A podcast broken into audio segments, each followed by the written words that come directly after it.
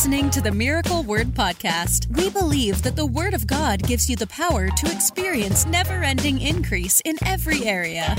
If you're ready for revelation that will take you to the next level, you're in the right place. Here's your host, evangelist, author, and founder of Miracle Word University, Ted Shuttlesworth Jr.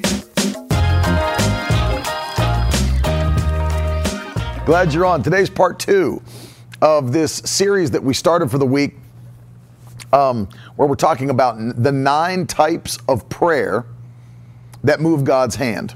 The nine types of prayer. I've been able to find nine different types of prayer in the Bible.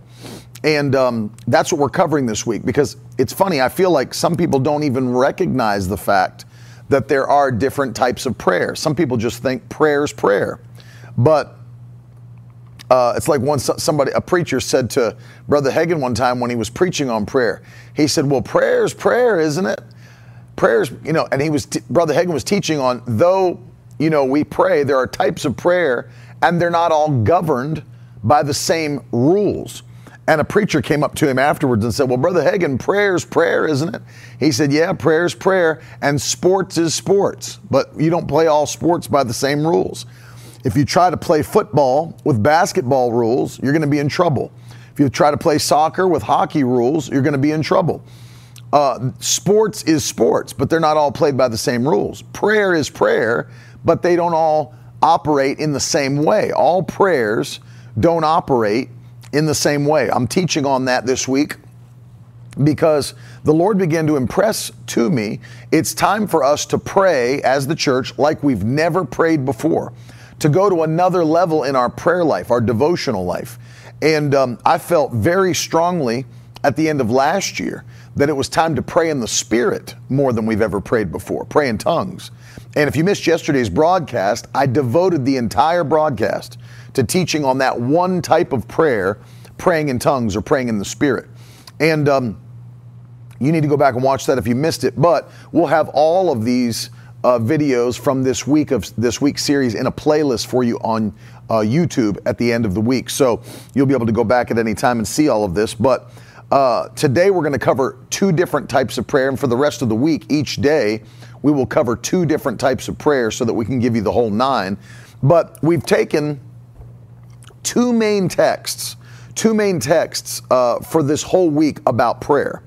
Um, the first one is found in the Gospel of John, chapter 15, and verse number 7. When I was in Bible school, Brother Hagin came and taught us for an entire year on the subject of prayer, and he used this one verse of Scripture as the main text for the entire year. I remember thinking, how is he going to come in for a whole year of classes and teach on prayer, but o- only from one main uh, passage, one main verse, and he did it, and it was powerful, and every day was deep and different, and he had revelation that obviously many people have never heard. But John 15, 7 is where we're starting again today. Jesus is speaking here, and he says, If you abide in me, and my words abide in you, ask whatever you wish, and it will be done for you. And then I included verse 8 By this my Father is glorified that you bear much fruit and so prove to be my disciples. So look at what Jesus said. If you, number one, abide in me, well, everybody that's watching, if you're saved, you're abiding in him. You're abiding in Christ. If you abide in me, but that's not all he said. There was a second prerequisite, and my words abide in you.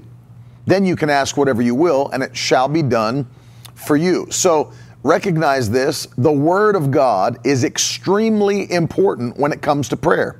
In fact, if you're taking notes today, and thank you for those that are writing the verses um, on Facebook and YouTube in the comments for people that watch later, because I don't have time to always slow down. Are like, what was number one? What verse was that? Just look in the comments. There are people helping you. But um, it's very interesting. I would write this down. The Word of God is the most important element in prayer.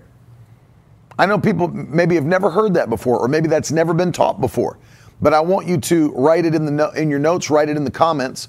The Word of God is the most important element in prayer. I'm going to say it one more time. The Word of God is the most important element in prayer. That's why uh, even when we give you the prayer points that we give you. There are always verses of scripture attached to the prayer points. Why? Because God is watching over his word to perform it. Our, our prayers have to be backed up by God's word. If our prayers are not backed up by God's word, they're useless prayers. God does not answer things or operate and do things that are outside of the parameters of his word. He's watching over his word to perform it. His word goes out and never returns empty or void, but always accomplishes what he sends it to do. It's his word that he performs, it's his word that he manifests. So when we pray, we're praying according to his word. Yeah. AJ said, praying with an open Bible, having specific scriptures concerning my petitions made my prayer life become miraculous. Absolutely. Because God is watching over his word to perform it. No question about that. And welcome everybody that's jumping on. Please take a minute to share this broadcast today. Let's get it out. Uh, help YouTube, YouTube and the algorithm share this to more people. People need to see this. Why do you say that? I've been blown away as I travel. So many people are in need. So many people are in need of a miracle, a touch from God. In fact, even when people try to act as though everything's cool, as it's the Bible says, um, there are those who laugh, but their laughter conceals a heavy heart. Not everybody that's laughing is happy. Not everybody that's smiling is doing well. People are hurting. People are in need. And what do they need? A touch from God. It's the only thing that's going to change them. And so the Word of God is the most important element in prayer. Jesus said, If you abide in me and my words abide in you, there it is. And my words abide in you. You can ask what you will, and it shall be done. So that's our first passage. The second one that we looked at yesterday is James chapter 5 and um, verse number 16. Let me read that to you. James 5 16. Therefore, confess your sins to one another and pray for one another. Why? That you may be healed. The prayer of a righteous person has great power as it's working. Let me say that again. The prayer of a righteous person has great power as it's working. One more time. The prayer of a righteous person. You could say it this way My prayers have great power as they work. My prayers, make it personal, my prayers have great power as they work. Prayer releases power. I couldn't believe I was getting some pushback. Uh, people wrote me, I wrote something on online, and people didn't understand it. They said, um, you know, I made the comment, you don't need more anointing, you don't need more power. You just need to learn how to release the anointing that you have, to release the power that you have. And it's like people had never heard that. Some people said to me, What do you mean by that? that? That most people don't know how to release the power of God or release the anointing of God. Every believer has the Holy Spirit living within them, the Bible teaches. And then those who are baptized in the Holy Ghost, according to Jesus, you shall receive power after the Holy Ghost has come upon you, and you'll be my witnesses. The Holy Spirit is the spirit of power. He's the spirit of truth. He's the spirit of peace. He's the spirit of power. So understand something. If you've got the Holy Ghost, resurrection power is living in your body. The same spirit that raised Christ up from the dead dwells in your body. You don't get more, there's no more power than that. There's no greater power than the power of the Holy Ghost. None. And you've got the power of the Holy Ghost. But the key is we've got to be able to release that power to those that are in need. And though that's not what I'm teaching on, one thing that I want you to catch is prayer allows you to release the power of God. Prayer, you have to be a person of prayer if you're going to release the power of God to touch your generation. Jesus made that clear in Mark chapter 9, and he told the disciples who had just failed in casting a demon out of a young man. And when they asked him after he cast the demon out, Lord, why could we not cast that demon out? Jesus replied and said, This kind of demon does not come out except by prayer. Except by prayer. The earliest and best manuscripts we have say that. Except by prayer. Later manuscripts, scribes added, and fasting because they knew the church's penchant for fasting. They were uh, people that on a weekly basis fasted two days every week. They knew the Lord Jesus was a man of fasting and prayer. But the most early and best manuscripts that we have say this kind of demon does not come out except by prayer. Again, remember, fasting is just a supplement to prayer. If you fast without praying, you're just starving. Fasting by itself does nothing, it's only a supplement to prayer. And so, Jesus was letting the disciples know the reason you weren't able to release sufficient power to cast this demon out is because you have not been praying like you should. And we see that that was a, a standard thing with his disciples, even in the Garden of Gethsemane, Matthew 26. He called them out to pray in the evening. And uh, he went away a little further to pray, came back after one hour, and they were all sleeping. He woke them up. Could you not tarry with me for one hour? Jesus talked about an hour of prayer like it wasn't that long a time. Could you not pray with me for one hour? Woke them up, went back, came back again. They're sleeping again. So the disciples at that moment were kind of lacking dedication in the prayer area. They were lacking dedication in the prayer area, and it was uh, hurting their ability to manifest God's power, even though He'd given them authority and power. Prayer releases power. Prayer carries power, no question about it. Prayer moves the hand of God. When Dr. Cho built the largest church in the world, his mother in law said the reason for it was that we pray, pray, pray, and we fast, fast, fast. That was their church growth strategy. We pray, pray, pray, and we fast, fast, fast. That was it. And so uh, prayer releases power. There's no question about it. Jesus was a man of prayer and he was a man of power. The only thing the disciples ever asked Jesus was, Lord, teach us to pray. Teach us to pray. They needed to understand you have unlimited ability to do the work of God, and we can see that it's from your prayer life. Teach us to pray like you pray. It's not that nobody had ever prayed before in the history of the world. There's plenty of people that had prayed that were followers of God. But something about Jesus was different, and they understood that about him. What kind of man is this that even the wind and the waves obey him? Lord, teach us to pray like you pray. They knew his prayer life was opening doors for the power to be released. And so prayer is vital. Prayer carries power. Prayer carries power. Uh, I said it yesterday, the quote from E.M. Bounds much prayer, much power. Little prayer, little power. No prayer, no power. The level to which you dedicate yourself to prayer is the level to which you will see power manifested in your life as a believer.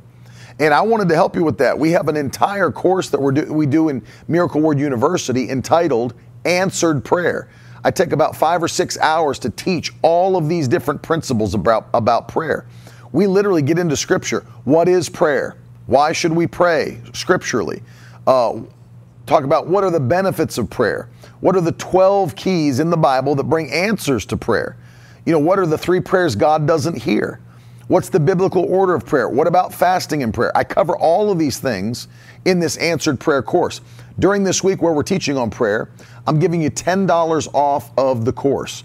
All you have to do when you go to miraclewordu.com and you select that answered prayer course to check out, if you'll e- enter the code prayer10 in the checkout, that's your code, discount code, prayer10, I'll give you $10 off of the course I'm encouraging you to get into it because it will change your life. Prayer and understanding prayer will change your life. And so if you go to miraclewordu.com and click on the answered prayer course and check out using prayer 10, you get that $10 off as you're checking out. So today I'm covering two more types of prayer. The first one that I want to cover today is the prayer of repentance.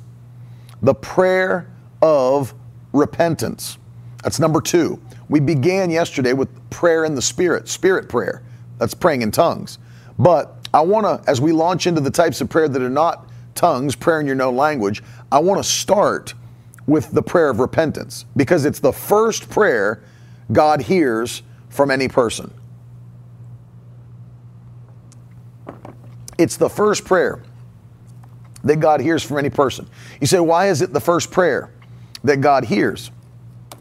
Because as David said, if I had regarded iniquity in my heart, sin, then the Lord would not hear my prayers. It's repeated again in the New Testament.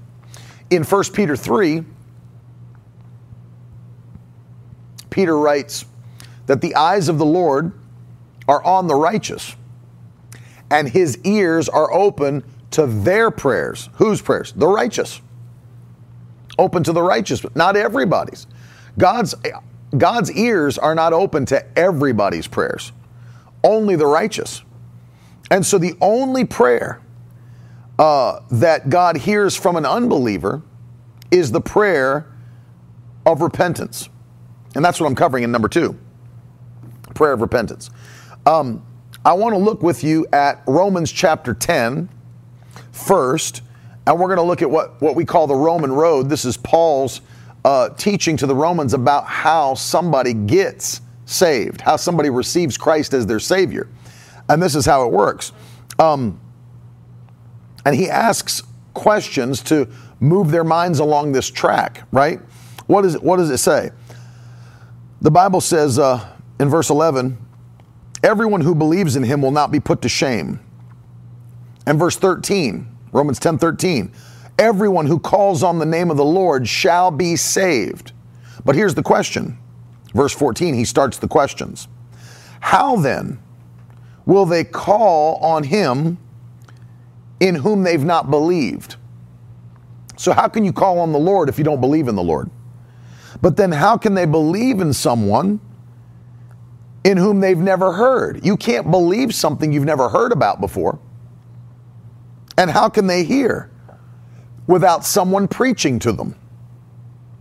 And how can they preach unless they're sent? And as it's written, how beautiful are the feet of those who preach the good news. So let's jump back to verses 9 and 10, right? Verse 9 and 10 says this Because if you confess with your mouth that Jesus is Lord and believe in your heart that God raised him from the dead, you will be saved. For with the heart one believes and is justified, and with the mouth one confesses and is saved. Okay, so let's let's hit this real quick. First of all, the point Paul's trying to make here is that nobody can just choose to be saved. You can't just choose to be saved. There are people in parts of the world, even today and throughout the ages, that did not or have not heard the gospel of Jesus Christ. Paul's very clear here. If you never hear the gospel, you don't have the ability to be saved. You don't. Because the that's why he says at the beginning of Romans chapter 1 verse 16, I'm not ashamed of the gospel of Jesus Christ, for it is the power of God unto salvation. Paul's very clear. It's the gospel that is the power unto salvation. The gospel is the vehicle that allows a man or woman to come into salvation. Without the gospel, there's no salvation. I know that's hard for people to hear I know people would love to believe some other doctrine that, like, if people never hear the gospel, then maybe God sends angels to preach to them, or maybe, you know, maybe somebody, something else happens, or maybe He just judges them on their heart about, you know, how good of a life they've lived even without the gospel, and, you know, by His merciful hand. I've even heard some preachers preach, you know, if somebody never gets a chance to hear the gospel, then because God is just and fair, He allows them into heaven because they didn't have a chance to be saved. Nope, that's not what the Bible teaches. The Bible teaches the opposite that nobody can believe on Jesus if they've not received the gospel message. That's why the gospel message is so urgent to get out. That's why the Great Commission is so urgent to get out. Because without the gospel, people die and go to hell. Remember that the Bible teaches that all have sinned and fallen short of the glory of God, that we're all born in sin and shapen in iniquity. There's not one person on this earth that is born into righteousness. Only Jesus was born without sin. Every other person that was ever born was born into sin. No other person besides Christ. None was born without sin. Only Christ was. And understand this. Um, they're judged, uh, Gina, to answer Gina's question, she says, wouldn't they be judged by the law if they never heard the gospel? No, they've never even heard the law. How can you judge, be judged by the law? You've never even heard the law. If you've never heard the gospel, you've not heard the Old Testament. So uh, you're judged because of the sin that you're born into. Every person that's born is on their way to hell unless their path is diverted. Let me say that again. Every person that's born is on their way to hell unless their path is diverted. Now, that's not what I'm teaching on today. I'm teaching on the prayer of repentance, but I want you to understand why it's so powerful what Paul said that you can't be saved. You can't believe on somebody that you've never heard about. You can't call on someone in whom you don't believe right? So that's why the gospel's so important. That's why preaching it's so important. That's why we go so hard and nonstop because we're living in a generation where people must hear the gospel before it's too late. Jesus is coming soon, and this prayer of repentance is not possible. You can't come into the kingdom without the vehicle of the gospel. And angels don't preach the gospel. The Bible shows us that. The Bible proves that. The angels don't preach the gospel. It's a task that's only been given to the church. To the church. Jesus is in heaven. He's not on the earth preaching the gospel. He's seated at the right hand of the Father, making intercession for you and preparing a place for you. He's not down here preaching the gospel. We've been given the job of preaching the gospel message to this world before it's too late. Go into all the world, preach the gospel to every creature. Those that believe and are baptized will be saved, those that do not believe will be damned. And so it's important that people hear the gospel message. Well, when they do, the gospel empowers someone who is dead in trespasses and in sins. It empowers that person to be saved. It's the calling of God. The Bible says no man can be saved unless the Spirit of God draws him. Nobody can be saved. That's why somebody can't just decide to be saved. They have to have heard the gospel message, and the Spirit of God draws, and they answer the call. They answer the call. Can you reject the call? You can. You can reject the call. But the gospel is what allows you to be saved, it allows you to receive Christ as your Savior. Faith comes, and that's why he says this in Romans chapter 10 and verse 17. He says this um, faith comes by what? Hearing and hearing through the word of Christ. Verse 16, but they have not all obeyed the gospel. For Isaiah says, Lord, who has believed what he's heard from us? So faith comes through hearing and hearing through the word of Christ. So, see, you can't even have faith in Christ without the word of Christ. That's the gospel. So, so catch this now. Once you do, you come into the kingdom by what? What did he say are the two things that must happen for a per- what? What is uh, the prayer of repentance? What is the prayer of salvation? It is number one, confessing that Jesus is Lord. It's confessing that Jesus is Lord. But what else is it? It's believing in your heart God raised him from the dead. You can't even believe that message if you've never had anybody tell you about it. It's like when Paul went to Ephesus in Acts chapter uh, 19 and he finds the 12 men there and says, Hey, have you received the Holy Ghost since you believed? You know what their answer was? We've never, we've never even heard there is a Holy Ghost. So, what was the point? They couldn't receive something or believe something that they'd never heard of before. So Paul says, Then what baptism were you baptized with? They said, John's baptism. He said, No, that was just baptism of repentance. But then he t- tells them about the message of Christ, and they are immediately baptized in the name of Jesus Christ. And then he lays his hands upon all 12 men, and they all receive the Holy Ghost and begin to speak with other tongues and prophesy. Why didn't they have that before? It's not like they weren't open to repentance. They received John's message. They were baptized with John's baptism. It's because they had never heard it before. And if you've never heard it, you can't receive it. But once you hear it, you're empowered. You receive faith. Faith comes by that hearing. Faith to be saved comes by the hearing of the Word of God. So, what happens? Once you hear it, then the Bible says you confess with your mouth that Jesus is Lord. He's Lord. And you believe in your heart God raised him from the dead. The Bible says if you do those two things, then you shall be saved.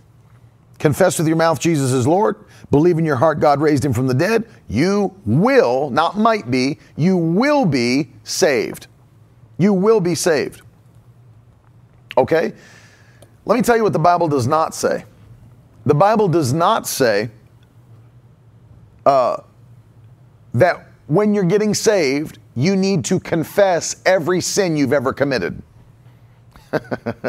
Let me just hit that real quick.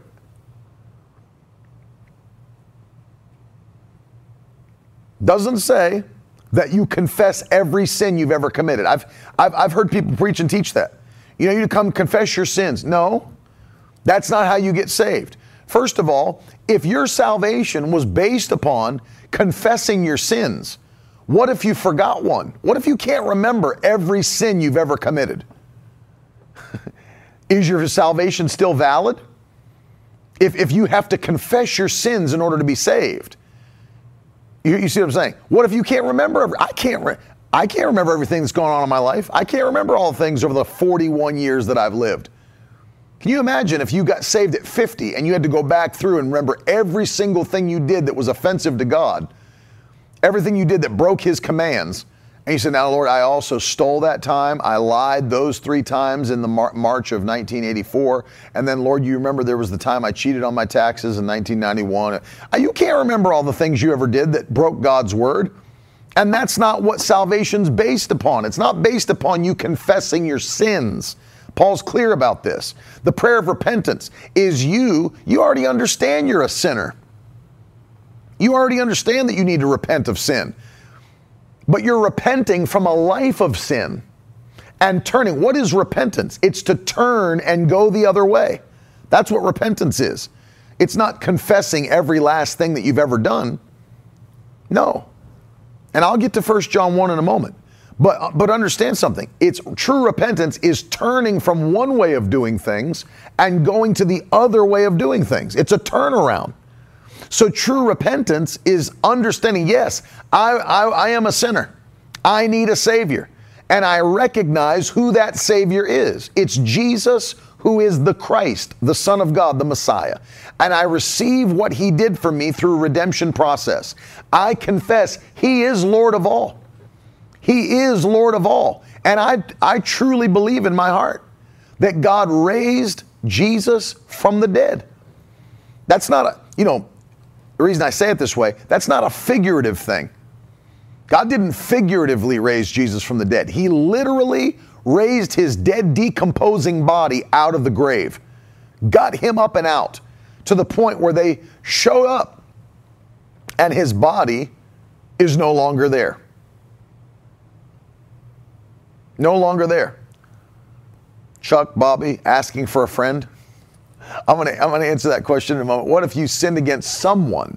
Say your spouse. Do you need to confess your sin to them or someone? Just FYI, this isn't for me. Laughing emoji, just curious, asking for a friend. Um, I'll, I'll get to that in a moment. I'll get to that in a second. I'm talking about living, you were a sinner, living in a life of sin, and now you're coming into the kingdom of God. You don't come into the kingdom of God by confessing every sin you've ever committed. You confess Jesus is Lord. That's why I don't call it the sinner's prayer. I call it the prayer of salvation. It's the prayer of salvation. And when I pray with people, what do we say? I say, Thank you, Lord, for sending Jesus to die for me. I ask you, forgive me of all sin and make me new. Give me the power to live for you. I confess Jesus is Lord. And I believe you raised him from the dead. That's what the Bible says to do to confess that Jesus is Lord. So the quick question is what's the difference between Savior and Lord? I taught on this a little bit on Sunday. The difference between Savior and Lord is a Savior can save your life, but a Lord is in control of your life. Let me say that again. A Savior can save your life, but a Lord is in control of your life. Big difference. So what's the difference? If I maybe if I saw you drowning in a river and I helped you out, put held out a branch or threw you a rope or a life preserver and pulled you up onto the shore, I just saved your life. But just because I saved your life from drowning doesn't mean you have to obey me for the rest of your life now that you're alive. I'm your savior, but I'm not your Lord. That's the difference between Jesus. He's your savior, but he's also your Lord which means that now that He's saved you, you have to do what He says. That's what the Word of God is, what He says. And so that's the difference. We're confessing Jesus is now Lord. He's Lord over my life. I will do what He says. I'm going to become a disciple of Christ. That's what a Lord is. And I believe that God raised him from the dead. He said, if you do those two things, you will be saved. Not you might be saved, that's why I don't believe in false conversions. I don't believe it. People are either saved or they're not saved. You know, there's some denominations that teach that if somebody appeared to be saved and then they go back to living a life of sin, that was a false conversion. No, it's just that they didn't take control over their flesh, went back to living a life of sin. You, God will never walk away from your covenant, but you can walk away from your covenant. No question about it. The book of James teaches that that if you see someone that's wandering away from the truth, go and speak to that person. Try to win them back. And the Bible says, and anyone who brings the sinner back. So you can walk away from the truth, you can walk away from the faith and become a sinner again. Bible's clear about that. It's not a false conversion. Also, who are all these people judging everybody's salvation? What do you have, like a PhD in whether, whether or not somebody's saved? Do you have direct access to the book of life? It's God's job to judge who's His and who's not His. Now, we can know them by their fruit, the Bible says, no question about that. I can know them by their fruit, but I can't, I'm not going to sit around and judge who's going to heaven and who's not going to heaven. That's God's job. I preach the gospel, give people an opportunity to be saved, and if they respond, I don't say, well, we'll see if you're saved in about six months. No, if you confess Jesus as Lord and you truly believe in your heart God raised him from the dead, you're saved. You're saved. The Bible says. You are saved. So that's how you come in. That's what the prayer of sal- uh, salvation, that's what the prayer of repentance is. It's the first and only prayer God will ever hear from a sinner and then you become a Christian and God hears all your prayers. But but catch this now. People say, what about 1 John 1 9? What about when you sin or commit a sin after you get saved? You don't have to get saved all over again. I've been in churches uh, preaching as an evangelist. I'll be there for a whole week and I'll see the same person will get saved every single night. It's like, how much sin can you have committed in one day that you have to get saved every single night? Well, it's not that. It's just that they don't understand righteousness. They don't understand the position of righteousness. They don't understand that if you're a believer and you commit sin, and yes, it is possible for a believer to commit sin. I know that sounds simple, but there are people that uh, that believe, you know, that once you become a, a Christian, it's impossible for you to sin. It's not impossible for you to sin. That's why we're given instruction in 1 John 1 9, which, by the way, is written to believers, the whole thing. 1 John 1 9, it says, um, if we confess our sins. He's faithful and just to forgive us of our sins and to cleanse us from all unrighteousness. And so when you're praying, when you're praying, if you've committed sin, confess that sin to God, ask for forgiveness. He's faithful and just. He'll forgive you, cleanse you from all unrighteousness. No question about it. Some, and the, to answer the question earlier, somebody said, What if you sin against somebody else? Or what if someone sins against you? The question is, the Bible clear what Jesus told us to do. If you have something against your brother, they've sinned against you. the disciples said, Jesus, how often should we, should we forgive people who sin against us? Seven times? He said, no, 70 times seven. That means 490 times in one day, if they commit the same sin against you, 490 times you should forgive them.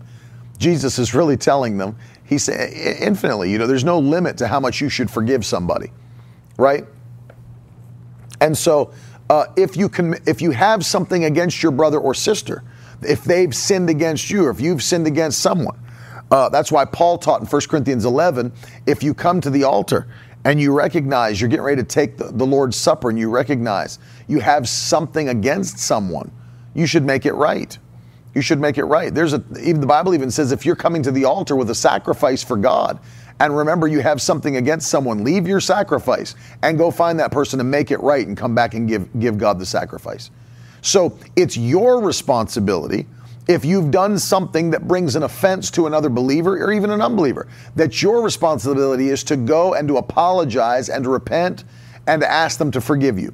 If somebody has done something against you that could possibly cause offense or whatever, it's our responsibility, according to Scripture, to go to that person privately not post it all over Facebook vaguely, not to t- put, put stuff into DM everybody that you know on Instagram privately and talk, did you hear what he did to me? Did you hear what she said about me? No. The Bible says you go to that person privately, privately, and you try to reconcile with that person, to smooth it out, to come back into unity as brothers or sisters in Christ if they won't hear you, the Bible says. Bring back two or three witnesses with you just to have proof that you're trying to work this thing out.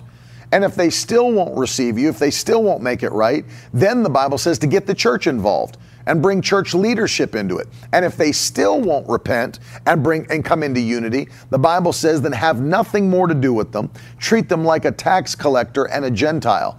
What that means is tax collector is that the Romans used to put Jewish people in charge of collecting taxes from the Jewish people. And it was known that they would skim off the top or collect more than they should. They were ripping off their own people. So the Jewish people looked at tax collectors as traitors.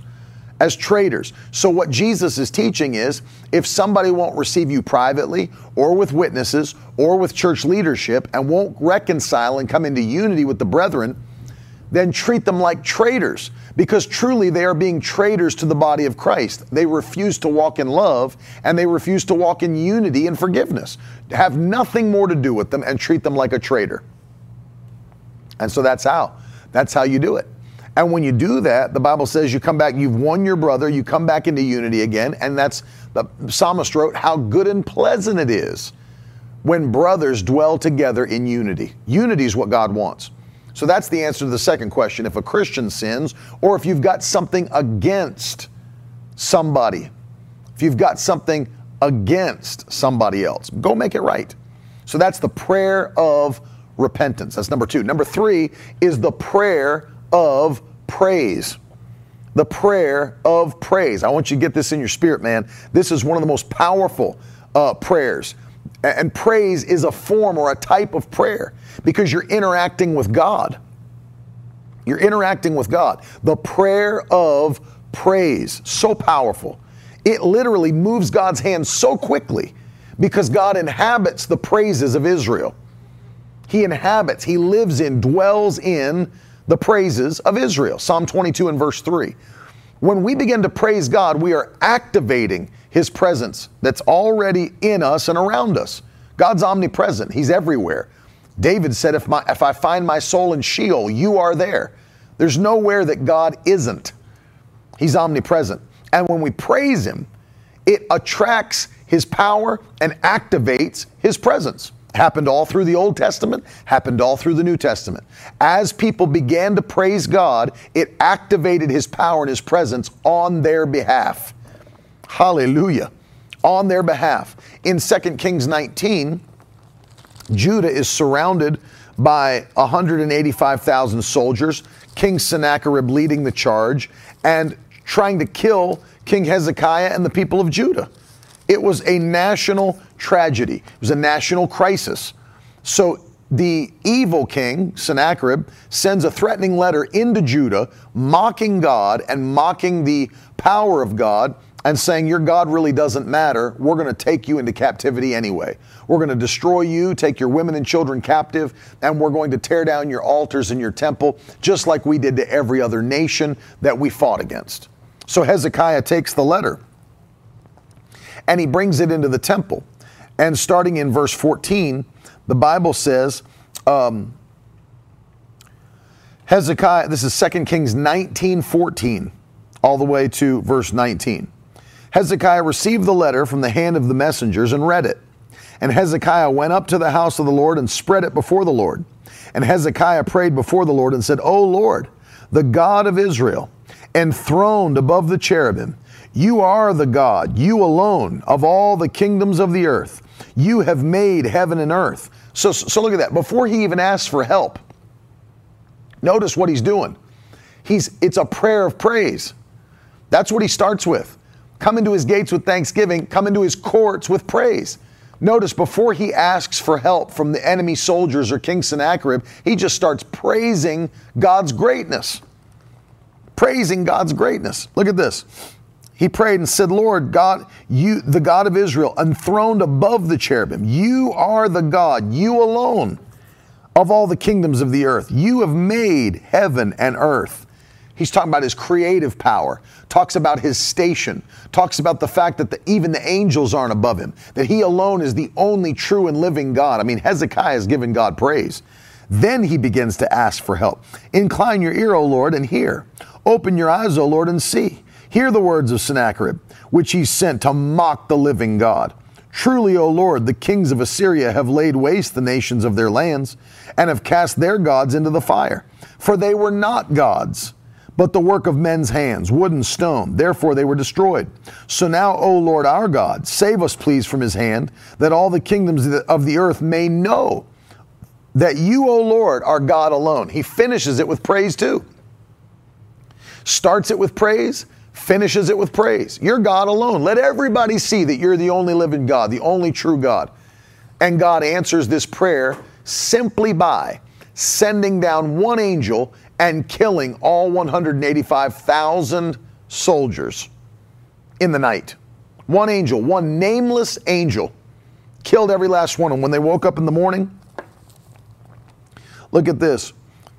Verse 35 And that night the angel of the Lord went out and struck down 185,000 in the camp of Assyrians. And when the people arose early in the morning, behold, there were all dead bodies. And Sennacherib, king of Assyria, departed and went home and lived in Nineveh left them. You know, all, all Hezekiah had to do? Praise God. Did they swing one sword? No. Did they launch one arrow? No. Did they hold up one shield? No. They just praised God and prayed. It was the prayer of praise. And God acted on their behalf and killed every enemy and set them free from that siege against Judah. Powerful. The prayer of praise moves the hand of God on your behalf. Let me give you a New Testament example. Prayer is great, but praise added to it attracts God's presence and his power. In Acts 12, Peter's arrested and the church begins to pray, and all they're doing is praying. And God sends an angel and gets Peter out of prison, opens the doors, and leads him out. But in Acts chapter 16, it's a different story because now Paul and Silas are arrested. And at midnight, they not only began to pray, but to sing praises unto God. And all the prisoners heard them. Thank you, Jesus. All the prisoners heard them. They were praising loudly, singing loudly, praying loudly. The prisoners heard them. And the Bible says, and the whole jail began to shake with a mighty earthquake. Glory to God. Why? Why was that? Because God inhabits the praises of his people. So he didn't need to send an angel for Paul and Silas, he came himself. You know what happens when God shows up? The Bible says in 2 Corinthians 3:17, "Now the Lord is a spirit, and where the spirit of the Lord is, there is freedom." There you can't remain in bondage and in chains when the Lord shows up. And he showed up as they praised and prayed and that whole place shook. Now, here's the powerful thought it wasn't just their chains that fell off and the, their door that came open. The Bible says, and every chain fell off every prisoner, and every door of every cell came open. So much so that the jailer thought, I'm going to kill myself. I've failed. I've failed. They're going to kill me anyway. Might as well kill myself. And they had to cry out, Don't kill yourself. We're all still here. We're all still here. Catch it. As they praised, as they prayed, the jail shook. the doors opened, the chains fell off. There's power in praise. The prayer of praise is something you should do every single day.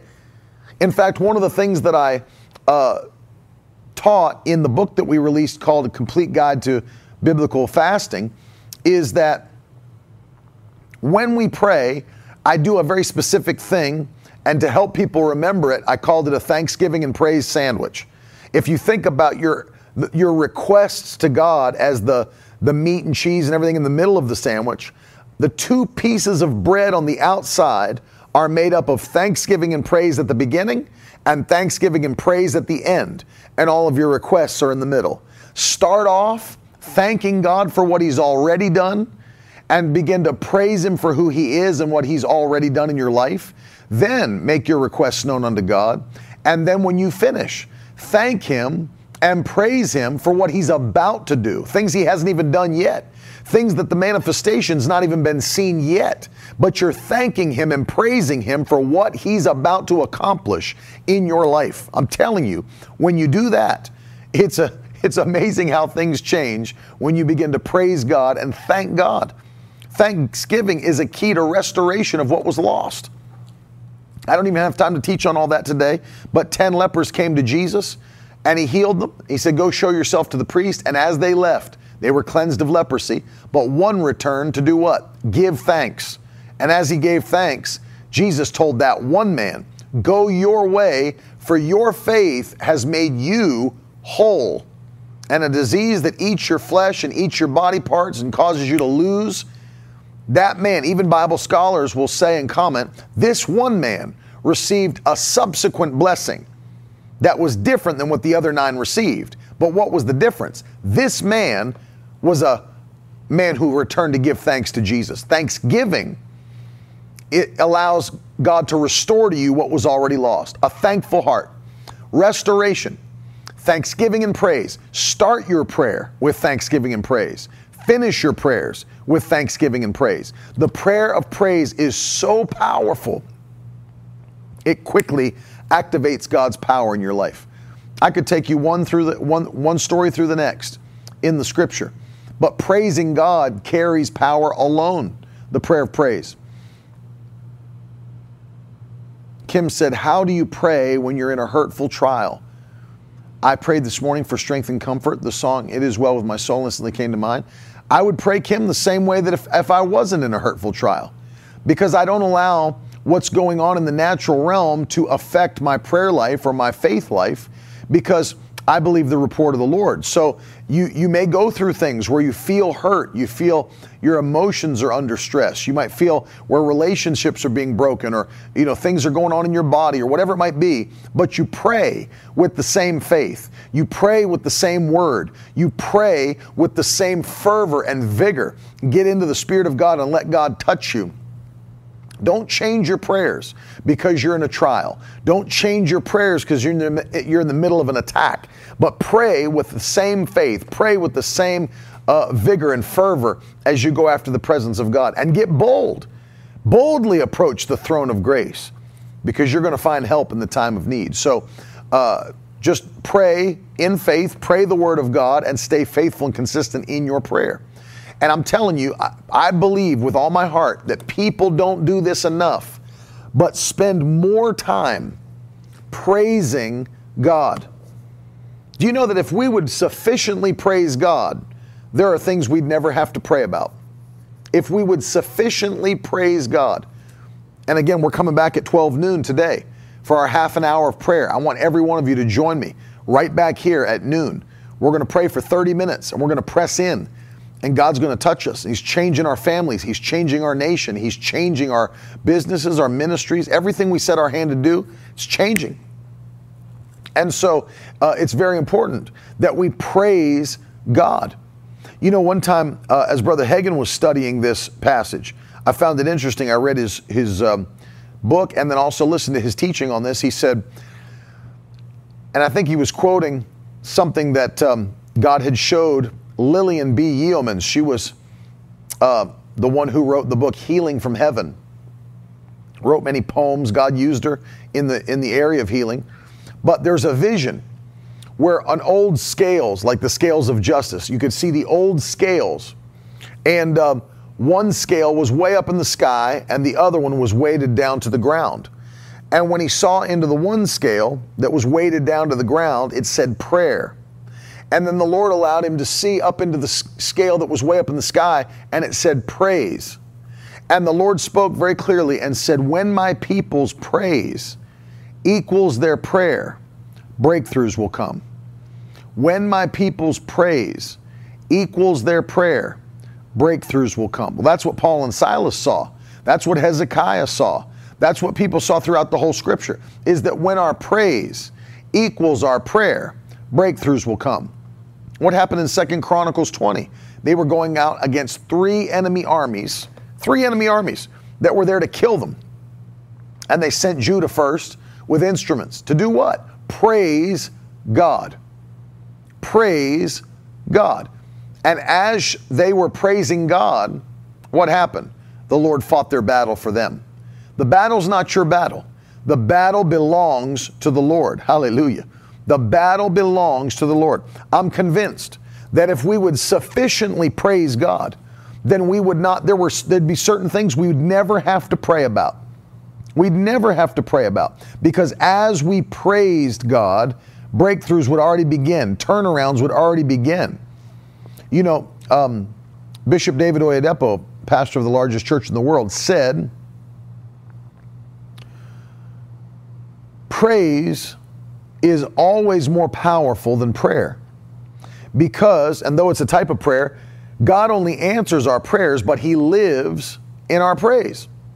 He lives in our praise. He also said it is the quickest access to the presence of God.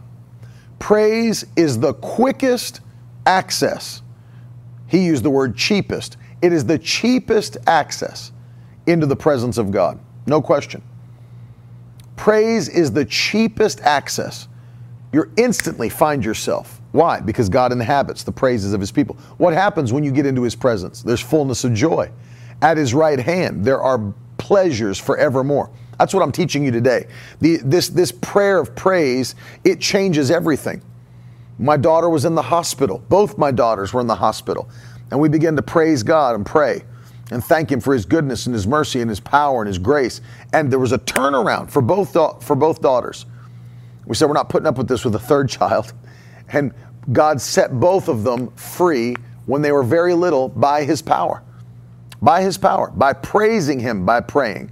The prayer of praise, access, the quickest access into the presence of God. And the joy of the Lord is our strength, Gina. And when we begin to praise God, not only do we enter into his presence where there's fullness of joy, but as Gina wrote in the comments, the joy of the Lord is our strength. So as we praise, it's not just access to joy, it's access to strength. It's access to everything that's in God's presence power, provision, healing, breakthrough, everything. Everything. And so I'm telling you today, that's why this week is such an important week, this series, because we need to understand that there's not just one type of prayer. In fact, I see in the Bible nine different types of prayer that we're covering this week. And it's important because we need to know how to utilize each of those different types of prayer. When do you use it? There's certain things, and I'll touch on it this week, but for years, maybe you heard people pray and say, Lord, if it be thy will, if it be thy will. There are certain prayers you don't use the phrase, if it be thy will. Lord, if it's your will, you don't pray that and use that phrase with the prayer of faith. Because the Bible says a double minded man is unstable in all his ways. And that type of a man should not believe he'll receive anything from the Lord. James 1 6 through 8.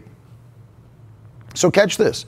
There are certain prayers you don't pray, Lord, if it's your will, you should already know what His will is from the Word of God. That's why I said in prayer, the Word of God is the most important element that we can have. It's the most important element we can have. You should already know what His will is on, te- uh, on healing. You should already know what His will is regarding the blessing of the Lord for your family. You should already know what His will is regarding your peace and your joy. All of those things. But when we come to a different type of prayer where we don't know yet God's will, maybe for our life, like Jesus was praying. He prayed regarding his consecration in the Garden of Gethsemane. Lord, let this cup pass from me. But if there's no other way, then not my will, your will be done. If it's your will, let it let it come. See, understand, there's a time to use the phrase, Lord, if it's your will. There's a time to use that phrase, but it's not when you're praying the prayer of faith. So it's important to understand the rules that, that govern the prayers we're praying. That's why I'm doing this week of teaching, because we need to understand these nine types of prayer that God's given us in His Word. Hallelujah. And as Dr. Cho once said, it's not just about knowing we should pray, but having the strong desire and urge to actually pray. And so, Father, I pray for every person that's watching me right now, and I ask you to give them a strong urge, a desire to spend more time in prayer, to seek your face, and to, and to call out on you for help, to praise you, to worship you, to stay in your presence. I pray, Lord, you give every one of us a boldness to approach the throne of grace, to find uh, mercy and help in the time of need. I ask you, Lord, give every one of us a fresh hunger and a fresh desire to seek your face and pray, to spend extended times in prayer. Not just pray five minutes over the meal, five minutes over the meal, or, or, or good night before bed, but give us a heart and a hunger to spend extended times in prayer to seek your face, to hear your voice, to be led by your spirit. In the mighty name of Jesus Christ, I thank you. Thank you for it. Amen.